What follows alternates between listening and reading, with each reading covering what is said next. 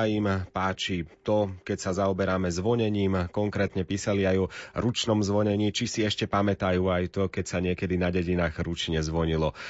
Niečo z tejto lumenády sme vám zhrnuli. Do tohto príspevku pokračuje Martin Ďurčo. Téma ručného zvonenia je veľmi široká a v našich živých vstupoch z Košického štúdia sme nestihli s kampanologom Jurajom Gembickým rozobrať všetky aspekty ochrany zvonov a a ručného zvonenia. Nespomenuli sme také dôležité praktické veci, ktoré sa týkajú ručného zvonenia, ale má to aj také praktické dôsledky. Prečo je ručné zvonenie veľmi dôležité a môžem to tak povedať, že ručné zvonenie vlastne farnostiam aj šetrí peniaze istým spôsobom. Môžeme povedať, prečo to tak je? Je to tak, je to pravda, že v podstate to tradičné citlivé ručné zvonenie cez ľudskú ruku a zvonára zachraňuje a fyzicky chráni tú podstatu hmotnú toho zvona a príslušenstva, pretože sa zistilo aj dlhoročnými výskumami, že elektrické a iné tie moderné systémy zvonenia vybíjajú 10 aj viackrát rýchlejšie a radikálnejšie tú zvonovinu vo vnútri zvona, kde udiera srdce, ako tradičné ručné zvonenie, keď je správne riešené a správne zvonené na ten zvon. Čiže vlastne šetria aj peniažky každej farnosti, každému pánovi farárovi, kostolníkom a farnostiam, ktoré, obciam, mestám, ktoré vlastnia zvony, ktoré ich užívajú a chcú užívať ďalšie 10 ročia, 100 ročia, keďže zvon, ak je dobre odliaty, tak má životnosť, dajme tomu 500 rokov plus minus. Takže toto je jeden veľký bonus a veľký význam tradičného ručného zvolenia v porovnaní s tými modernými technológiami. Dnes sa píšu rôzne projekty na rôzne veci a obce sa snažia zviditeľňovať sa, ponúkajú rôzne turistické atrakcie, stavajú sa rôzne vyhliadky v prírode a podobné veci, ale v každej dedine je chrám, je kostol, v každej dedine je väža a väža má obrovský potenciál aj na to, aby sa mohla ukazovať, prezentovať potom, ako sa samozrejme opraví, ako sa tam urobia nejaké bezpečnostné prvky. A toto sme tiež zažili, že farnosť investovala peniaze do veže, do opravy príslušenstva. Ako sa dá využiť väža aby sa mohla stať takou pýchou možno farnosti v tom, v tom dobrom zmysle. No presne, ako sme to zažili, že sú mnohé lokality, obce, mesta, ktoré si to uvedomujú, že vedia sprístupniť napríklad väžu turisticky, alebo minimálne dať do poriadku pamiatkovo, ak je to pamiatkový kostol, zvonica a podobne.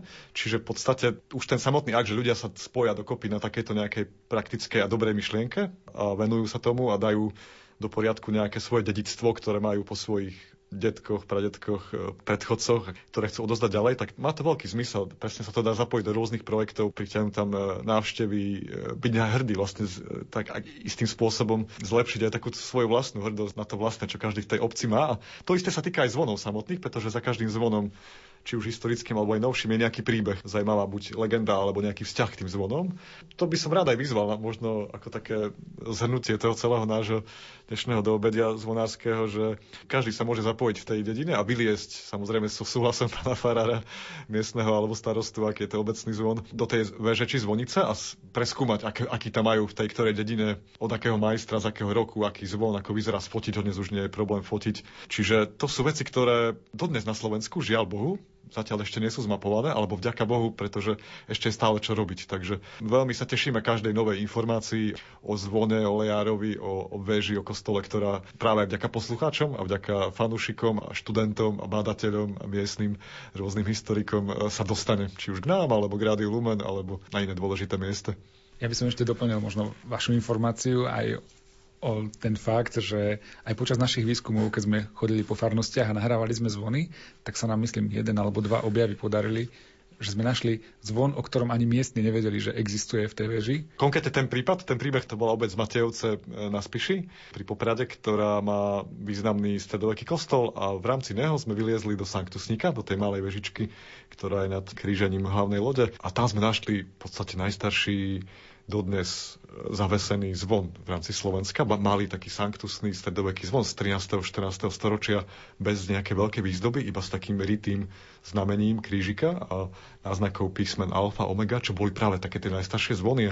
Bol to úžasný objav, človek mal až zimomriavky, keď sa zvonom venuje, vie, že takéto objavy nie sú každodenné, ale myslíme si, že práve ten potenciál v tých našich vežiach je a stále je čo objavovať. Zvony počúvame každý deň od narodenia až po smrť a to nás vedie k tomu, že často sme k ním takí, že už vnímame ako samozrejme, ale oni nie sú, oni majú svoje tajomstva a svoje príbehy a práve vďaka tomu, že sa o nich začneme viac zaujímať, ich potom môžeme aj viac chrániť. Ako to povedal aj doktor Špirica, môžem to spomenúť na záver, že ak chceme zvony chrániť naše, musíme ich aj poznať. Takže to vyzývam a, a, a budem rád, ak všetci, ktorí počúvajú, sa pridajú k tomuto nášmu spoločnému dobrodružstvu objavovania a bádania našich zvonov a zvonoliarov. Vieš to, láska je zvona, v duši ti spieva, vieš, že ju máš. Šepká, že nebudeš viac sám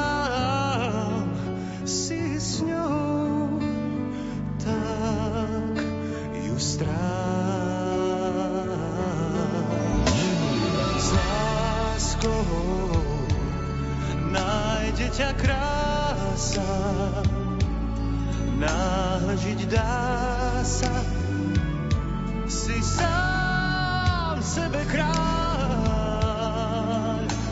S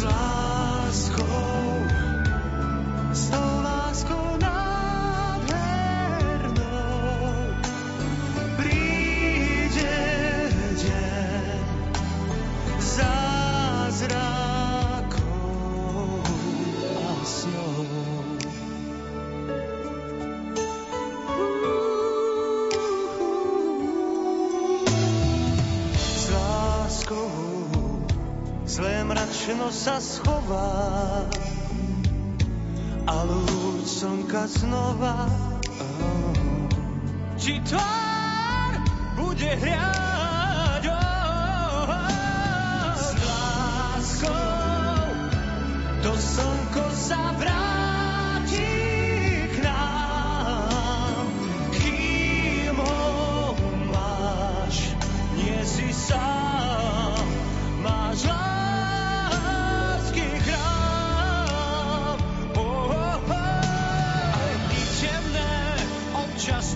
idú, pravíš, nik ťa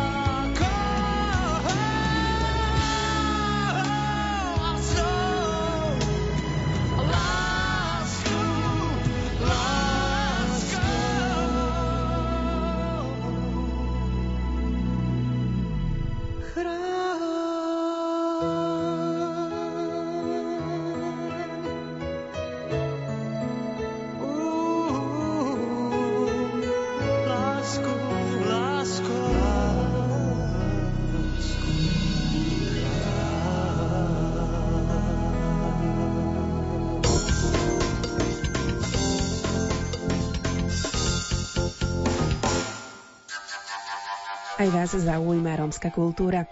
Toto etnické spoločenstvo žijúce na našom území sa môže pochváliť žalostnými, ale aj tanečnými piesňami, poučnými rozprávkami, múdrymi prísloviami.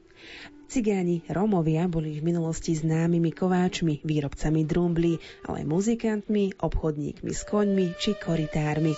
Známe sú aj tzv. cigánske tkanice, používané v krojoch. V stredu večer vám ponúkneme pohľad do romskej kultúry a zaostríme aj na romského rezbára Desidera Fertoa, ktorý sa preslávil svojim pohľadom na okolité veci pretavené do dreva. veľmi rád zobrazoval rómskych muzikantov a to jednak napríklad pri hre v krčme, ale aj pri hre na svadbách, aj na pohreboch, lebo vieme, že teda aj na pohreboch rómsky muzikanti hrávali. Pozýva vás redaktorka Mária Trubíniová. Vďaka, že do stredajšej uzávierky vytrvalo hlasujete za kresťanskú muziku. Aj preto sa môže rozoznieť 5. tohtoročné súťažné vydanie 15 piesní z tvorby hudobníkov, ktorí dôverujú Bohu. Doplnia ho komentáre, myšlienky svätého Tomáša Akvinského, pozvánky na koncerty aj súťaž o albumy Tanec strún, Pútnik a Seasons. Viac sa dozviete vo štvrtok o 21. na vlnách Rádia Lumen v relácii